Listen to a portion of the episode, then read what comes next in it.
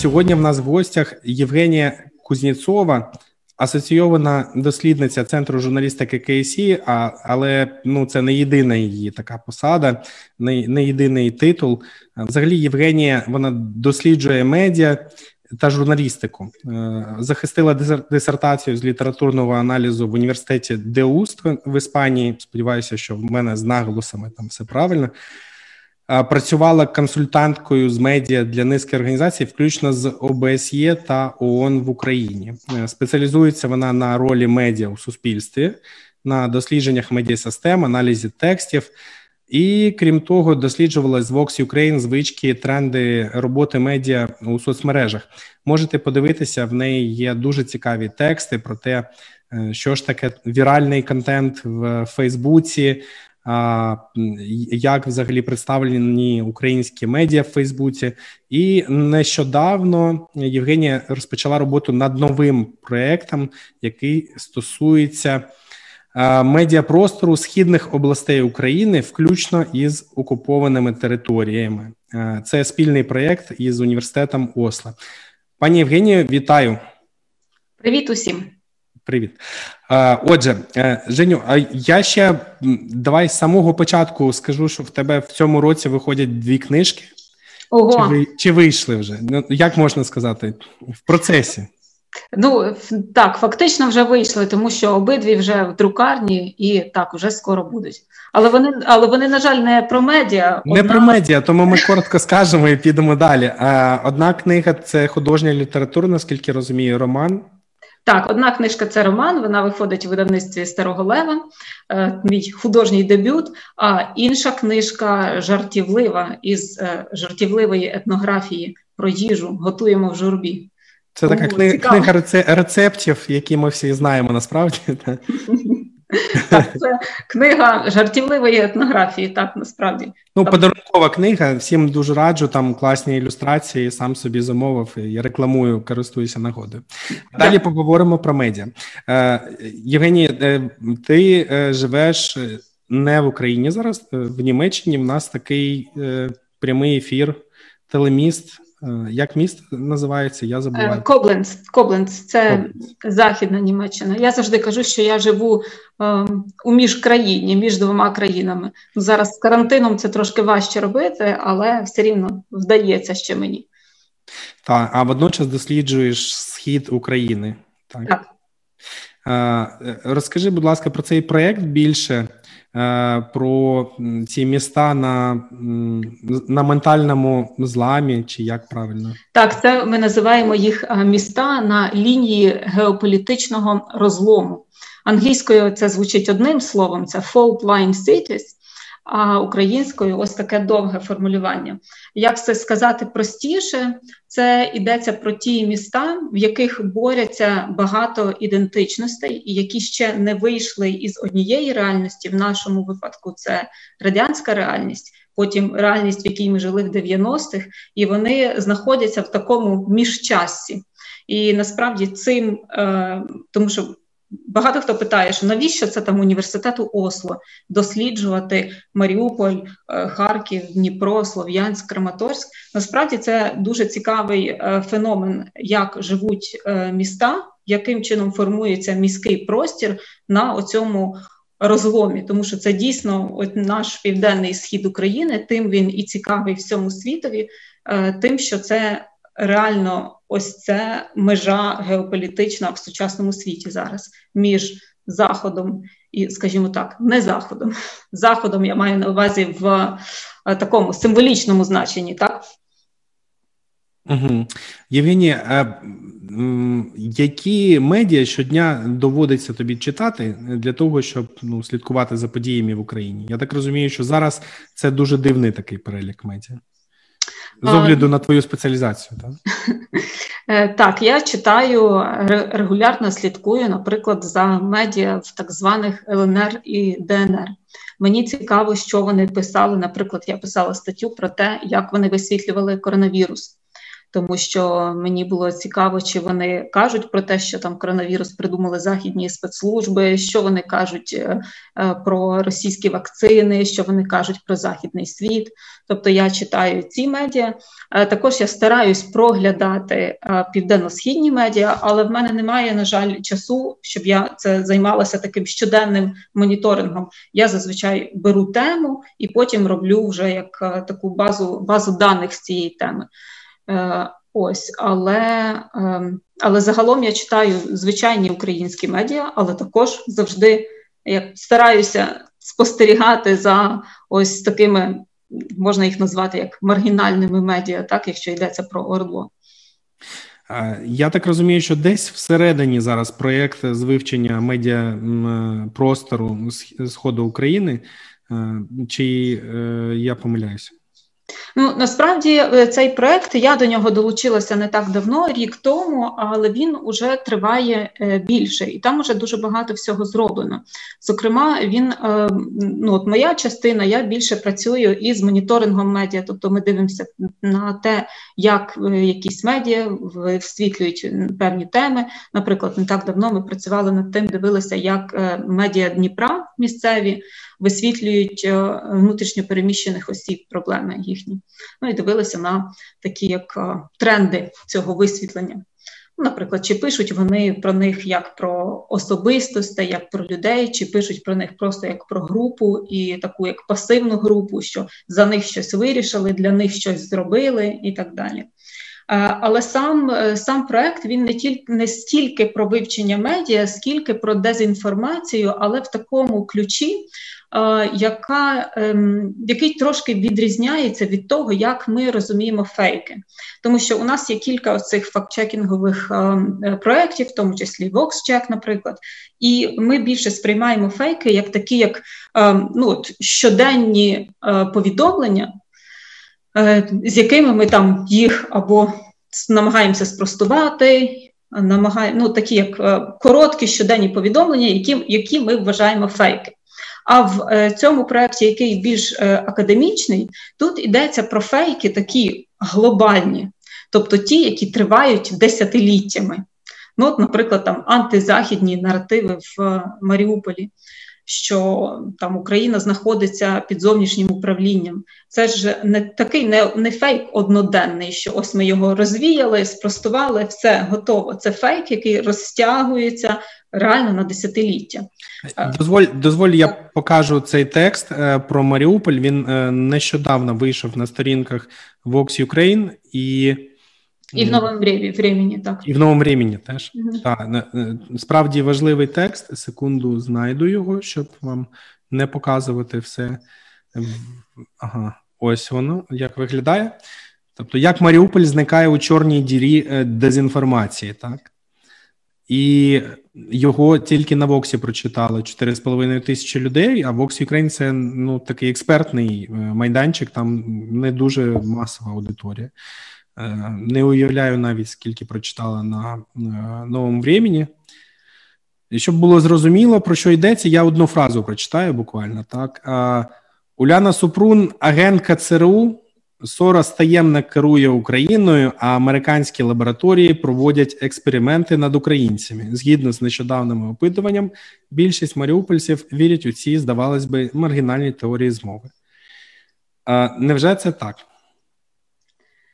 Насправді це так. Е, тут е, перший автор е, Майкл Джентіле із університету Осло, і він насправді англійська версія називається Маріупольський Мальстрем.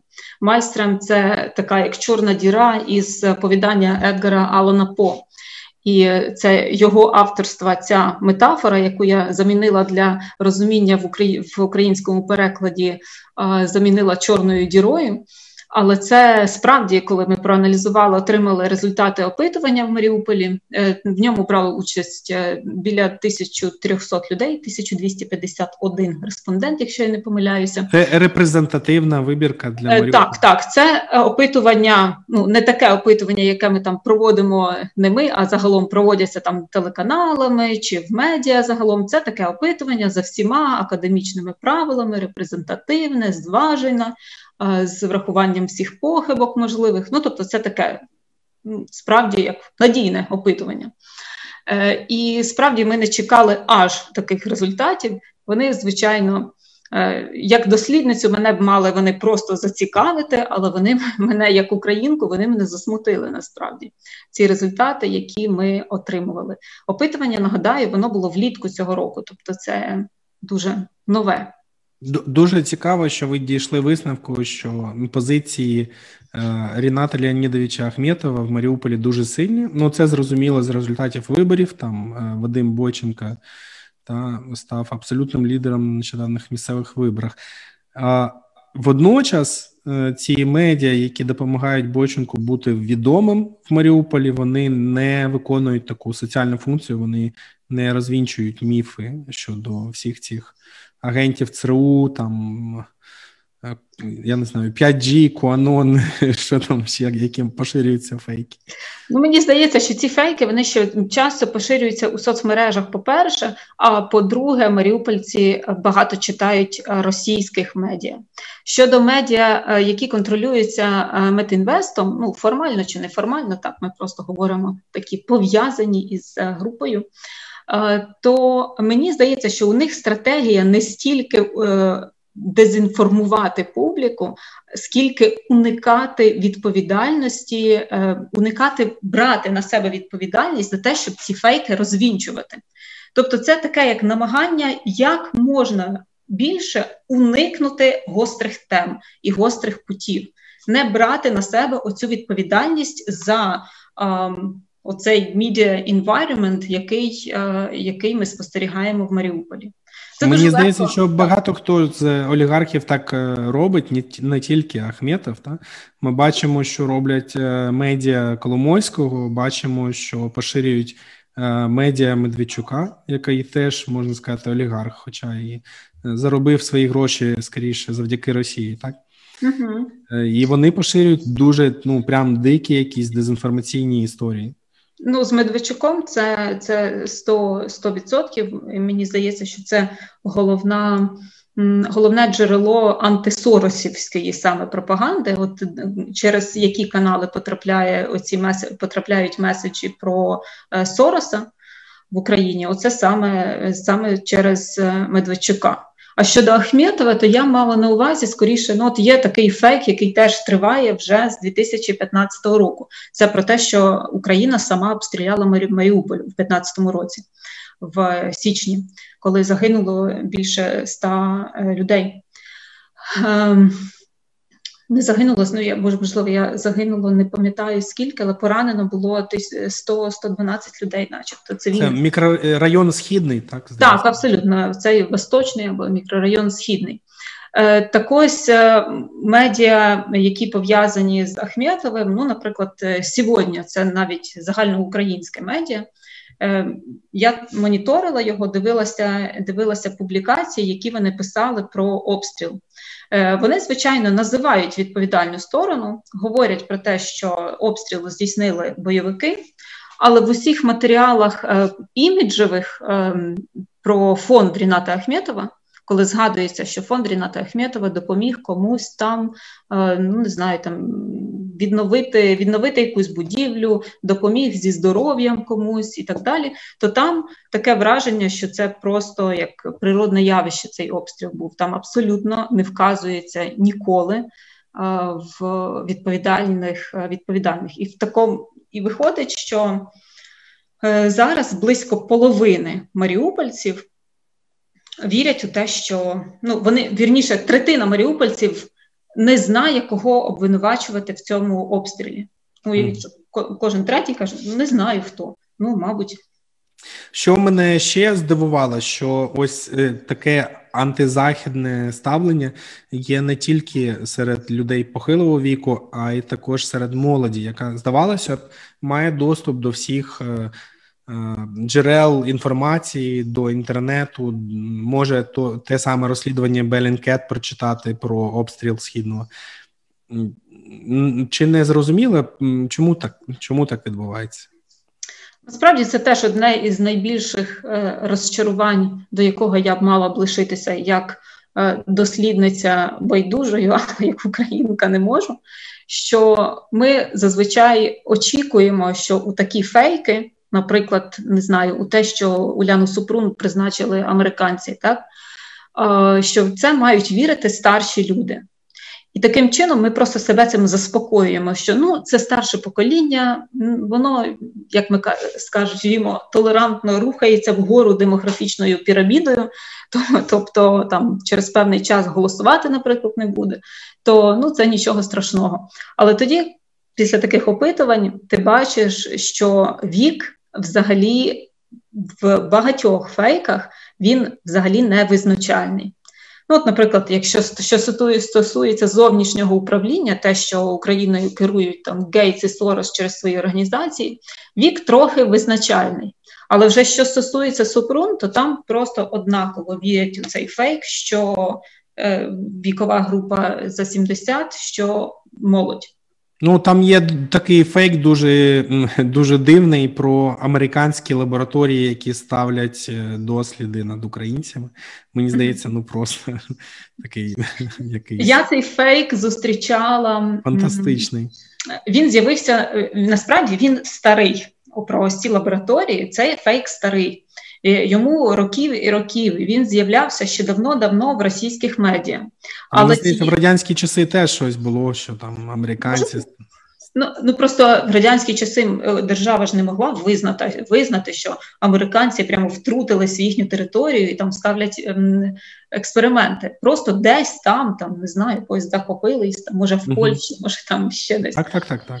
А, Але цей фейк старий, але це весною цього року, після оголошення карантину, після е, після коронавірусної пандемії, її початку, ось це був просто класний момент, аби його відновити. І він відновився. Його вже спростовували стопфейк. StopFake, Е, на якомусь, е, здається, з якогось російського джерела вже спростовували цей цей фейк. Е, він також був досить популярний в Ордло. Ну, це я це просто знаю, тому що я дивилася саме фейки, пов'язані з коронавірусом там цього літа. Але загалом це він походить із російських медіа. Він у нас завезений, не, не місцевий, імпортований. Так, тут тут вже є коментарі е, під трансляцією. Друзі, я встигаю дивитися коментарі тільки під основною трансляцією на сторінці Центру журналістики Київської школи економіки. Тому, якщо ви хочете, щоб я швидко побачив ваш коментар, будь ласка, коментуйте там. А всі інші коментарі, якщо встигну, побачу, якщо ні, вибачте. І Що пишуть? Пише Вікторія Савіцька, що їй було сумно читати таке про рідне місто. Але справді перекликається це за її думками про те, що радянські наративи вони не помруть разом з людьми того часу, бо е, вони виховують нове покоління. Ці люди, е, так, тобто радянські люди вони продовжують розмножуватися, так і е, тому, що талановита молодь здебіль, здебільшого виїжджає, та і молодь, яка залишається. Ну я не знаю, без спеціального дослідження, мабуть, не можна такі твердження робити. А, ну, але... Насправді в нас було дослідження про геополітичні погляди в Маріуполі, і я раджу прочитати всім статтю, яку дуже легко загуглити. Її написав керівник проекту Майкл Джентіле. Теж вона на Воксі вийшла. Називається вона Слон у Маріуполі. А я я додам посилання на цю статтю зараз е, під основною трансляцією на сторінці е, Центру журналістики е, Київської школи економіки. І також я всі ці статті е, пощу в телеграм-каналі е, Дедлайн. Посилання на телеграм теж буде під трансляцією. І от там я просто хотіла ще Вікторії відповісти на її коментар що е, от в тій статті Слон у Маріуполі ми там аналізуємо. Майкл написав е, це дуже дуже хороший такий матеріал, і цифри дуже цікаві саме про ідентичність, про схлест оцієї радянської і європейської ідентичності. Тобто люди можуть е, там е, одне із один із цікавих висновків в тому, що маріупольці можуть водночас почуватися і українцями, і росіянами, але і радянськими людьми, і європейськими вони водночас е, почуватися почуватися не можуть. І досить велика частка людей, які в Маріуполі все таки досі ідентифікують себе як радянські люди. І загалом, якщо дивитися на їхні геополітичні погляди, то в Маріуполі така дуже сильна про навіть не про російська, а про радянська більшість. А проукраїнська меншість, якщо дивитися на е, задані питання, вона сягає десь до 20%. Причому 20% це такий це оптимістична цифра. Ми ж її не можемо прорахувати чітко, але просто можемо базуватись на заданих питаннях поставлених. Питає Сергій е, Трап, наскільки я правильно сподіваюся, прочитав прізвище. Чи живий ще міф, що Донбас годує всю Україну? Е, щодо Донбасу, який годує всю Україну, я думаю, міф ще все-таки живий, але ми його не досліджували. Але ми досліджували е, міф про те, що Метінвест годує Маріуполь. Оце ми дивилися. В нас був окремий фейк, ну твердження, які ми яке ми пропонували респондентам, погодитись чи не погодитись, що більшість інфраструктури у Маріуполі оплачує, фінансує Метінвест. І там дуже серйозний е, відсоток людей е, вірить, що це все е, ну що так досі досі і триває. Я зараз я десь собі записала, десь собі записала, може і не записала. Коротше кажучи, там у віці, наприклад, люди, які, яким за 70, їх просто ну, переважна, переважна більшість вірить, що це так. Але і навіть і серед інших молодших вікових групах теж більшість людей вірить, що е, місто знаходиться переважно на балансі Метінвеста. Тобто люди не знають, як працює бюджет. Як фінансуються заклади освіти, як фінансуються заклади медичні, і чомусь є в них асоціація, що досі це якісь відомчі дитячі садочки, відомчі лікарні, а не державні, не муніципальні. Ну, звичайно, треба брати до уваги, що Метінвест податки платить, але це не значить, що місто на балансі на балансі Метінвеста. І це легко перевірити, подивившись на бюджет міста і глянути, скільки там відсотків Е, Метінвеста. Але Метінвест образився на нашу статтю, судячи з усього, і нам е, прес-служба Метінвесту, принаймні в редакцію нового времени, прислала таке як лист спростування, mm. перелічивши всі свої інвестиції у місто. Але інвестиції у місто насправді вони вони менші, ніж ми очікували з того, що вони прислали.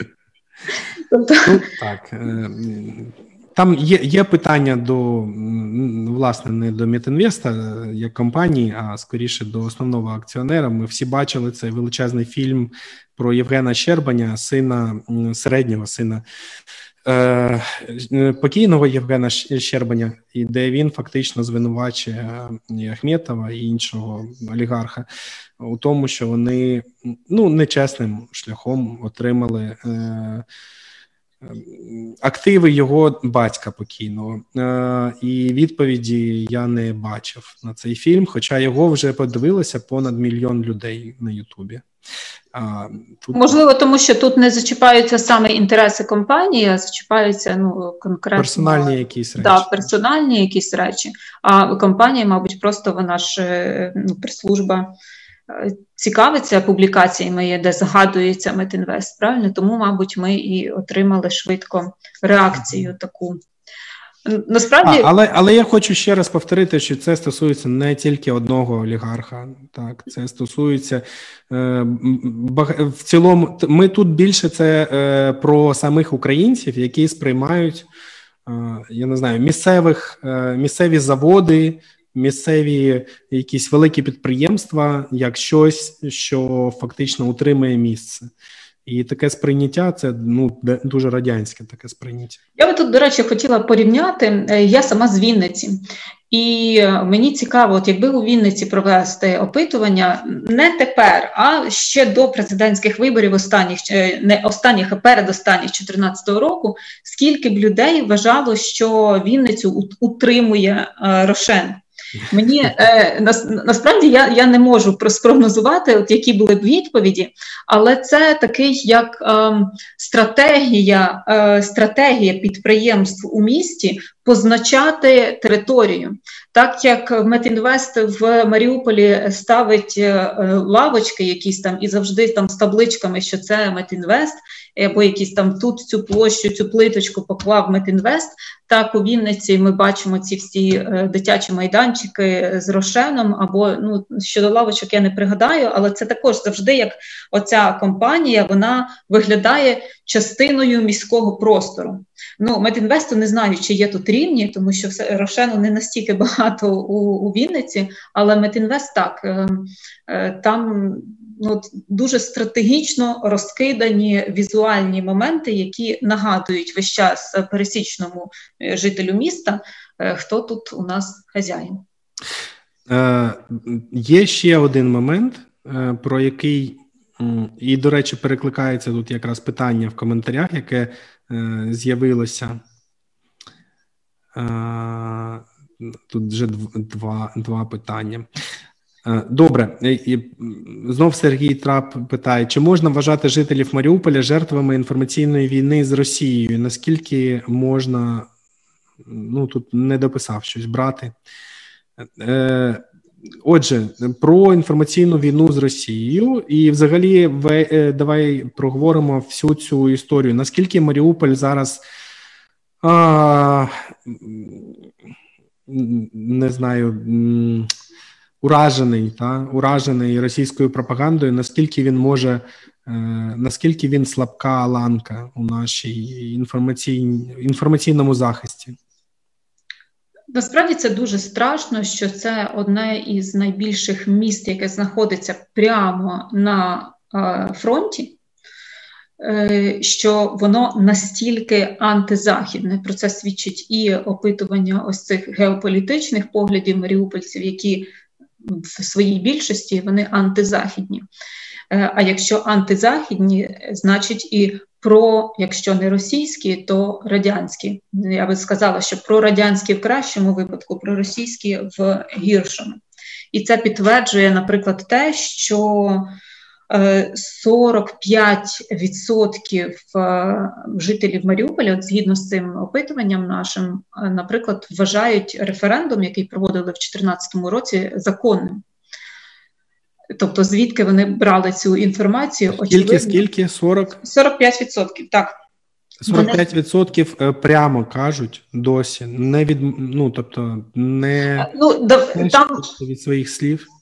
Е, ми додали е, додали тих, хто відмовився відповідати, тому що ну з нашого досвіду просто це очевидно, що люди, які відмовилися відповідати саме про референдум, які не сказали, що вони не знають, а сказали, що вони відмовляються відповідати. Ну їхня відповідь тут очевидно. Але цей відсоток був не такий е, великий. Насправді, один із таких висновків втішних для нас попри те, що результати не втішні, але втішно те, що люди дуже відверто висловлюють антиукраїнські позиції. Тобто антиурядові позиції не бояться висловлювати відсотки людей, які відмовлялися відповідати на такі всякі питання про геополітику, про Росію, про війну. Вони невеликі. Тобто, люди свобода у Маріуполі є. Ну, Просто, це що... Ну, це це добре. Так, насправді насправді це це можливо один чи не єдиний втішний висновок із цього всього, що свобода свобода слова працює, так, але вона, на жаль, наштовхує на печальні роздуми. Е, є ще питання: чи існують перевірені Андрій е, Дергілєв е, питає, чи існують перевірені дієві механізми того, як можна доводити фейковість статей на побутовому рівні в родинах? Всі ці дослідження дуже важливі, Але умовний 1 плюс 1, ну тільки тут написано Г плюс Г. Ну так, от е, телеканал е, як віщав, так і віщає. Після того як одну статтю розвінчали, все одно шквал таких новин і статей просто надзвичайний. Чи можливо щось змінити без втручання і цензури е, з боку держави? Нацрада дуже лайтова, не не Україна орієнтована. Ну, ми, ми ви знаєте, що Мені здається, що цензурою нічого не вирішиш, і не лайтовими методами теж навряд.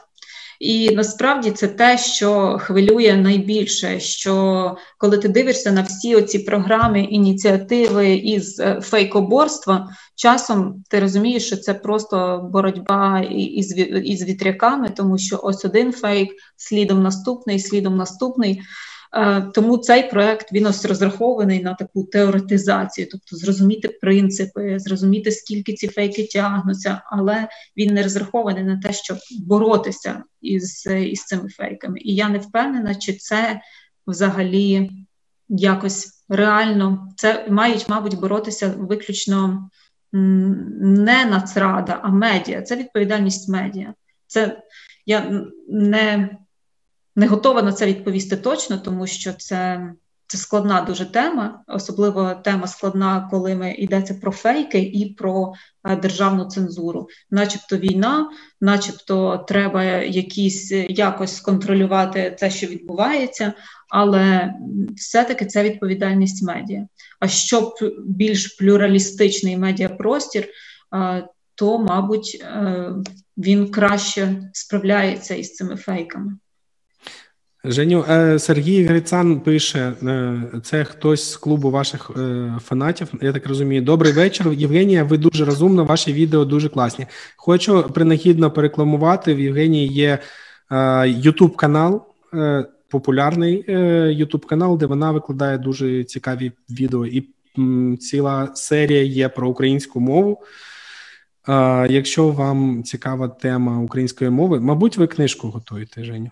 Так, я готую книжку. Це книжка така нон-фікшн, і не рецепти, і не роман, а така збірка есеїв е, про про мову. До речі, про мову. Знаєте, скільки у Маріуполі людей е, вибрали відповідати на питання українською мовою? Ні. Із, із 1251 людини таких людей було 8. А це е, відсотковому мені складно зараз порахувати. Ну, але дуже мало, так? Так, це дуже мало. Дуже мало. Так. Так. Е, це може бути також ознакою того, що маріупольці більш е, вражені саме російською такою пропагандою, а не а не якимось західними поглядами. Чи мова все ж таки не, не впливає на це? Е, мова, я би не сказала, що мова визначальна, хоча мова визначальна для самоідентифікації. Е, тобто, те мова може підштовхувати тебе споживати просто інший продукт, споживати менше російських медіа, якщо тобі просто з часом стає комфортніше споживати е, продукт української медіапродукт. Е, це могло би зарадити. Я просто не не хочу сказати, що мова якось вирішує, е, впливає на критичне мислення, тому що я думаю, що загальна українська аудиторія приблизно однаково вразлива до фейків, якби у вакуумі. Але зважаючи на те, скільки люди в Маріуполі дивляться російські медіа, е, ну так виходить, що мова теж впливає на вразливість і впливає негативно. Ну і пишуть тут про склад міської ради, де є блок Вадима Бойченка, це фактично блок Ахметова, так я розумію. ОПЗЖ, партія Шарія є в Маріуполі. Wow. Трохи дивно. Сила людей і слуга народу. Із цих всіх радує тільки сила людей, бо це місцеві активісти. Пише Вікторія Савіцька в коментарях. Нам треба вже негайно переходити до другої частини нашої розмови. Про це ми говорили про схід України, про е, вільні території від окупантів, але ж є ще окуповані території. А там як е, справа? Е, ну, по-перше, там я так розумію, немає можливості вийти і опитати півтори тисячі людей, зробити соціологічне дослідження. Як ви там проводите досліди? Ну так, там дуже дуже обмежена можливість, е, в принципі, для досліджень. Єдине, що ми можемо робити, це спостеріг... Е, досліджувати методом спостереження, тобто дивитися на контент. Е, який продукується на окупованих територіях, і з цього робити певні висновки із того, як міняється там медіапростір. Ну жодних сюрпризів немає. Якщо подивитися з того, як мінявся цей простір з 2014 року, коли е, створили як в Луганській, так і в Донецькій е, цих так званих республіках створили так звані міністерства, які підім'яли під себе абсолютно всіх. Вони запровадили такий. Е, Е, механізм е, механізм присяги на вірність, тобто кожному кож, кожному медіа, зареєстрованому на окупованих територіях, треба було прийти і перереєструватися у в нових ну, новій владі. Цих нових міністерствах інформаційної політики, чи якось так вони є Міністерство інформації, здається, називається в в ДНР. Е, і таким чином це ти просто приходиш, реєструєш е, своє медіа і ну, присягаєш на вірність уже. Тому що далі те, що публікується у них, ясно, що в медіа уникають всяких політичних тем, і в них там взагалі сам е, стиль Е, того, що публікується, страшно нагадує е, радянські газети, не російські, не російські е, медіа. Вони, звичайно, наприклад, якщо йдеться про якісь фейки про коронавірус, вони ретранслюють російські фейки і російські наративи, там що ми зробили найкращу вакцину. Вони вони пишуть про російську вакцину дуже активно, наприклад. Але загалом сама стилістика дуже радянська. Ну от візьм, якщо взяти якусь підшипку із 70-х років якоїсь радянської газети, такого місцевого значення, оце е, місцеві медіа в Донецьку і Луганську зараз. Трохи з запізненням коментарі е, приходять, або я їх читаю. Е, мова це зброя, пише Андрій Шальов. І Андрій Дергілєв пише, що до мови російськомовному треба дійти самому, на мою думку, бо це щось, з чим ти залишаєшся один на один. Перейшов на українську у 33 роки. Це важко в усіх відношеннях, але робив це для себе, а не для когось, і тому не відмовлюсь від цього. Якщо не знаєш на що тобі мови, ти не можеш перейти на неї повноцінно. Е, друзі, пишіть е, свої і репліки, і питання в коментарях. В нас ще ну приблизно хвилин е, ну 15 розмови попереду. Ну, ще ви встигнете поставити свої питання. Користуючись нагодою, хочу сказати, що в дедлайну в каналу Дедлайн є е, Patreon, і е, водночас хочу нагадати, що і у Євгенії, Євгенії теж є. Е, можете знайти посилання на е, в Євгенії на сторінці на Фейсбук. А щодо нашого Патреону, то там є е, різні рівні е, залученості. Я хочу е, згадати людей, які нам допомагають робити це шоу. Це Альона Мельник, яка журналістка з України, але зараз, наскільки я знаю, в Швеції проживає, і це також.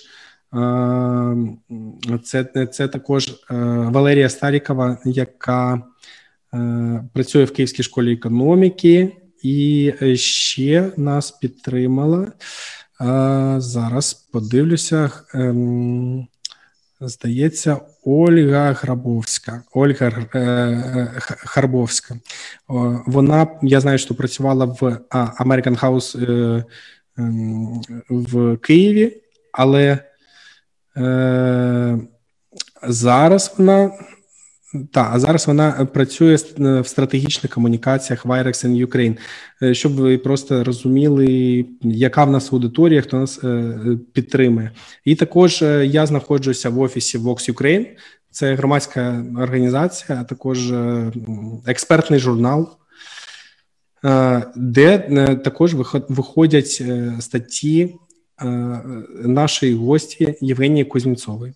Так, це наш надійний майданчик, на який ми завжди е, можемо розраховувати, хто надрукує ось такі довгі статті з відсотками, цифрами і так далі. для справді, справді мейнстрімні медіа вони не наважуються часто друкувати такі занадто, на їх думку, розумні тексти. Так, Женю, отже, про е, так звані ДНР ЛНР ми зрозуміли, що дослідити там щось можна тільки ззовні, таким методом спостереження зовнішнього, і що вони схожі більш на радянський союз, ніж е, ну тематика їхніх їхніх медіа, ніж на навіть на Росії. Е, так, і крім того, я хотіла б наголосити, що схожі перш за все стилістично. Не організаційно, тому що організаційно все-таки Радянський Союз був інакший, але стилістично це ні з чим не сплутаєш. Якщо хоч раз читав радянську газету, це воно. Монети там виходять до всяких річниць, е, трудящі, трудящіся е, пишуть листи. Ну, все так, як так, якщо хтось читав 30-ту 30-та любов Маріни е, роман Володимира Сорокіна російського, то ви цю стилістику вгадаєте одразу. Ось ми е, розкрою секрет. Ми ще влітку намагалися записати подкаст з Женією. Е, точніше, ми його навіть навіть записали, але мої лінощі не дали йому вийти. Е, вчасно, і ми вирішили наново ось таким е, такий стрім зробити. І в тому подкасті е, Женя сказала. Женя сказала щось неймовірне про те, що в неї просто якесь естетичне ненависть чи відраза якась естетична від медіа на окупованих територіях. Женю, ви ви вже звикли до, до цієї стилістики чи досі? І, ну, на, Насправді так, це е, це те, до чого можна звикнути, якщо емоційно від цього дистанціюватись. І вже тобі, коли там виходить е, марка е, на пошті до річниці, я вже не пригадаючи смерті чи народження Сталіна, вже тобі якось воно ну, виглядає логічним продовженням всього того, що ти читала раніше. І я би тут ще хотіла сказати так у виправдання кілька слів тим людям, які там лишилися і працюють. Тому що що я бачу на е, деяких медіа, що е, Якщо вони раніше писали на якісь більш-менш соціальні теми, зараз вони просто їх уникають. Це така, мені здається, навіть що це не цензура, а самоцензура. Але вони знають, ця самоцензура не даремна, вона усвідомлена, тому що вони знають, до чого може призвести, якщо ти там напишеш щось не те про ось цих е, місцевих самопроголошених церків. Е, і тому люди просто лишаються, вони вони працюють, вони пишуть про якісь там проблеми із трубами, якісь там із деревами, і ще з чимось. Я маю на увазі такі гіперлокальні медіа, але вони взагалі уникають будь-яких тем. Ну, Написали щось таке дуже формальне до якоїсь річниці ДНР чи річниці смерті Захарченка чи дня народження, але загалом на про політику в принципі уникають її писати взагалі. Питають, е, питає Вікторія Савіцька, чи планується дослідження, таке як в Маріуполі, я так розумію, було в інших містах Донецької або Луганської області, чи можливо в інших прикордонних містах в країні? Ем, в рамках цього проекту, мабуть, ні, але ми вже опитували. Наприклад, було вже опитування у Харкові, і про нього теж будуть виходити статті. Про ми е, в харківському опитуванні не було. Ем, не, ми не пропонували тве, оцінити твердження. Ну, от як в Маріуполі, це було саме пропонування оцінити оці фейкові твердження, але там багато цікавого про спожив... про звички медіа споживання харків'ян.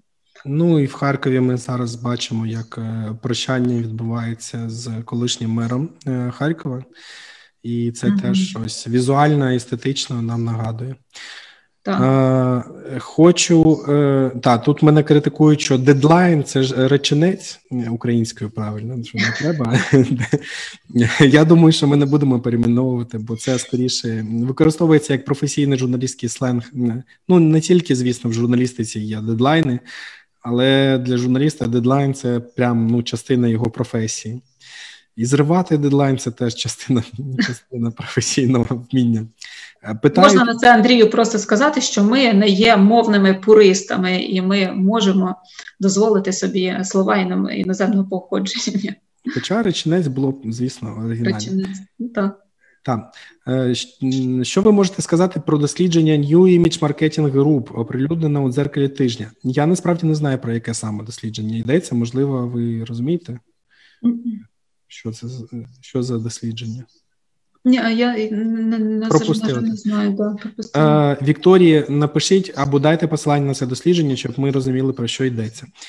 Є коментар від Василя Миколаєвича, який народився в 89-му році на заході України. Е, каже: російську знаю лише тому, що у нас медіаконтент по ТВ був завалений російською мовою. Так виходила, гуля, е, гуляєш з друзями, ходиш до школи скрізь українська.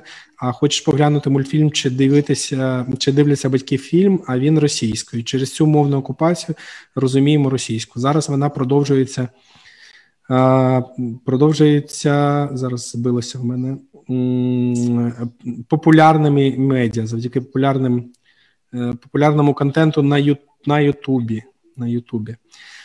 Ну так, е, те, е, рейтинги на Ютубі, які я бачив про те, що було популярно в цьому році, це щось жахливе. Там справді ну не тільки через мову, а й через стилістику. Через сам контент. Ну ну насправді я не знаю. Які в нас можуть бути очікування до такої дуже загальної аудиторії, що які які будуть канали на Ютубі популярні? Е, навряд е, не знаю, якісь передачі Київської школи економіки. Навряд ну, це могли реалістично. Ну тут е, про мову йдеться, тобто е, чому у нас так. Е, а чому російськомовний саме контент? Чому не не англомовний, наприклад, контент теж?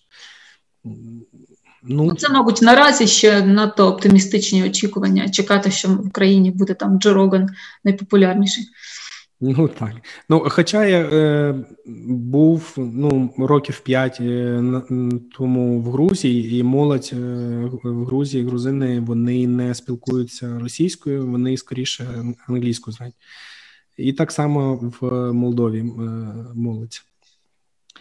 Е, пишуть, що ваше дослідження опублікував місцевий сайт в Маріуполі 0629, і це не Ахметівський сайт. Так, це такий сайт мережевий.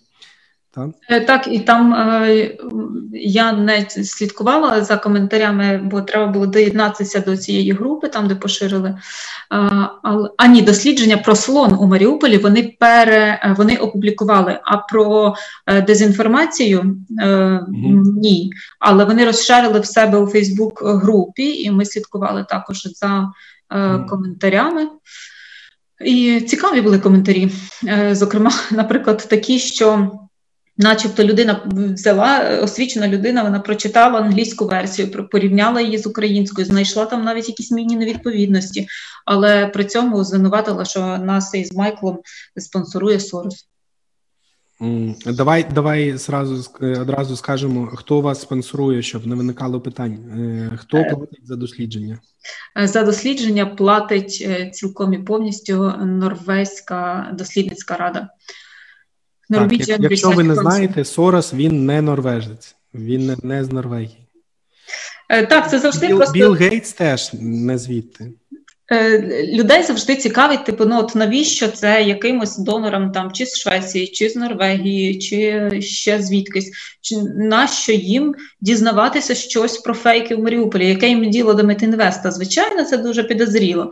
Але е, як я вже говорила на початку нашої розмови, що йдеться про феномен, яким Україна справді цікава, тому що отакі глобальні масштабні перетворення, які пов'язані із ідентичністю загалом і міською ідентичністю, зокрема, цього не так цього не так багато. Європа це переживала вже десятиліття тому. А в Україні це відбувається прямо зараз. Відбувається дуже ну, з таким глобальним масштабом. Тому це просто академічній спільноті, це просто цікаво, як, як феномен. Дослідження, про яке питали, виходило в дзеркалі тижні 9 е, листопада 2019 року. Е, я боюся, що ми зараз не зможемо. Я його читала. Я згадала його. Я так? його читала. Тест так. на сумісність е, стаття так. називається. Вирішення питання Донбасу має будуватися на фактах і відповідальних розрахунках. Так, а якщо є враження якісь про те дослідження? Ну, я зараз не згадаю вже конкретні відсотки. Я просто згадую загальне загальне відчуття, що дослідження теж було е, сумне і з печальними висновками, е, і цим воно схоже на до, до тих висновків, до яких прийшли ми.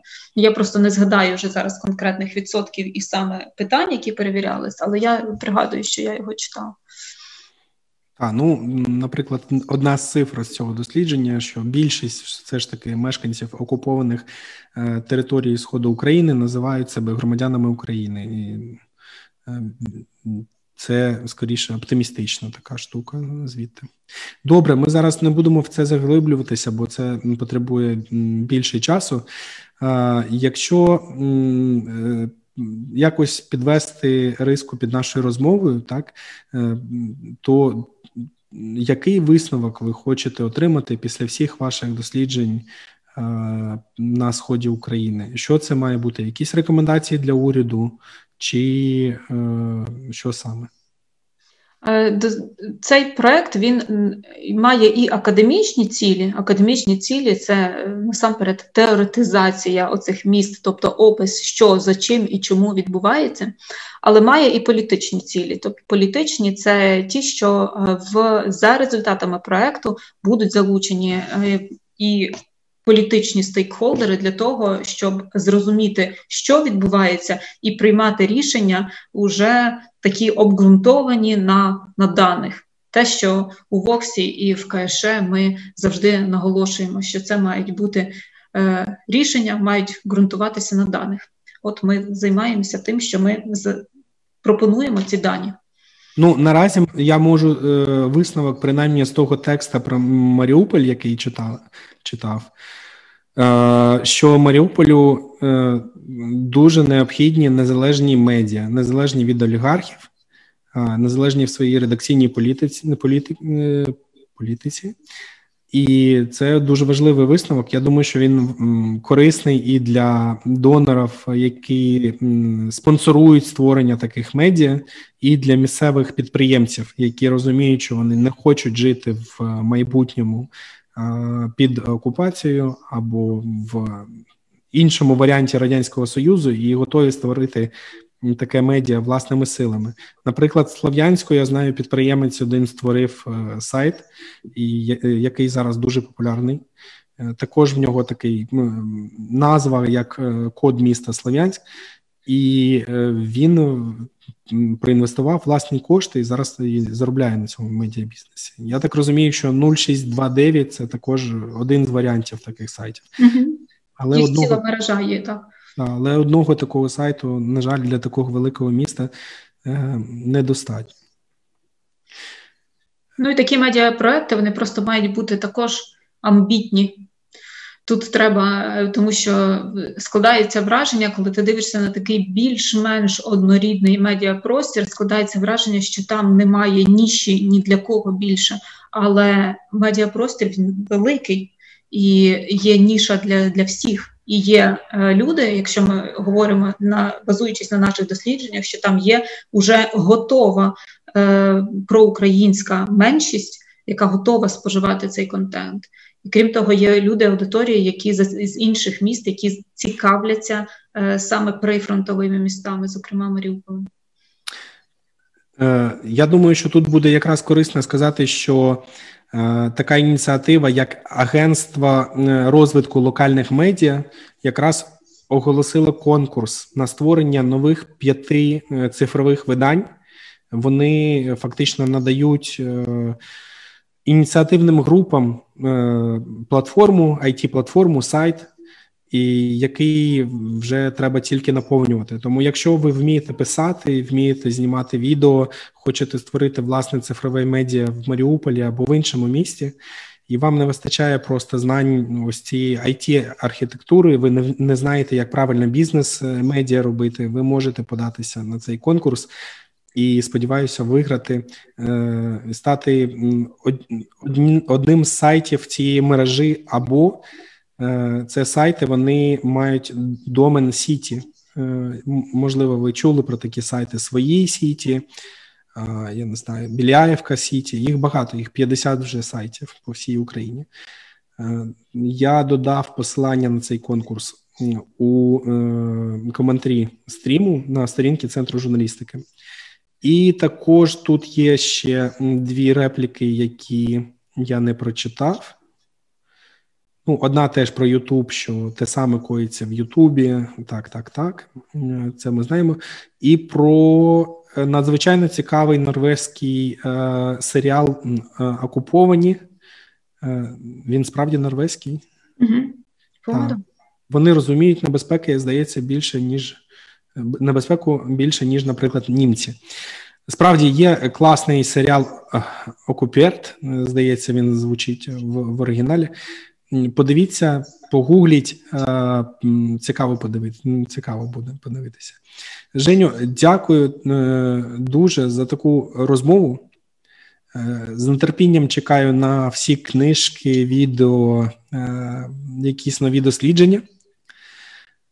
І е, всіх закликаю е, дивитися, що середи дедлайн. Єдине, що, мабуть, на новий рік е, все ж таки ми не зробимо паузу і дамо всім е, поїсти.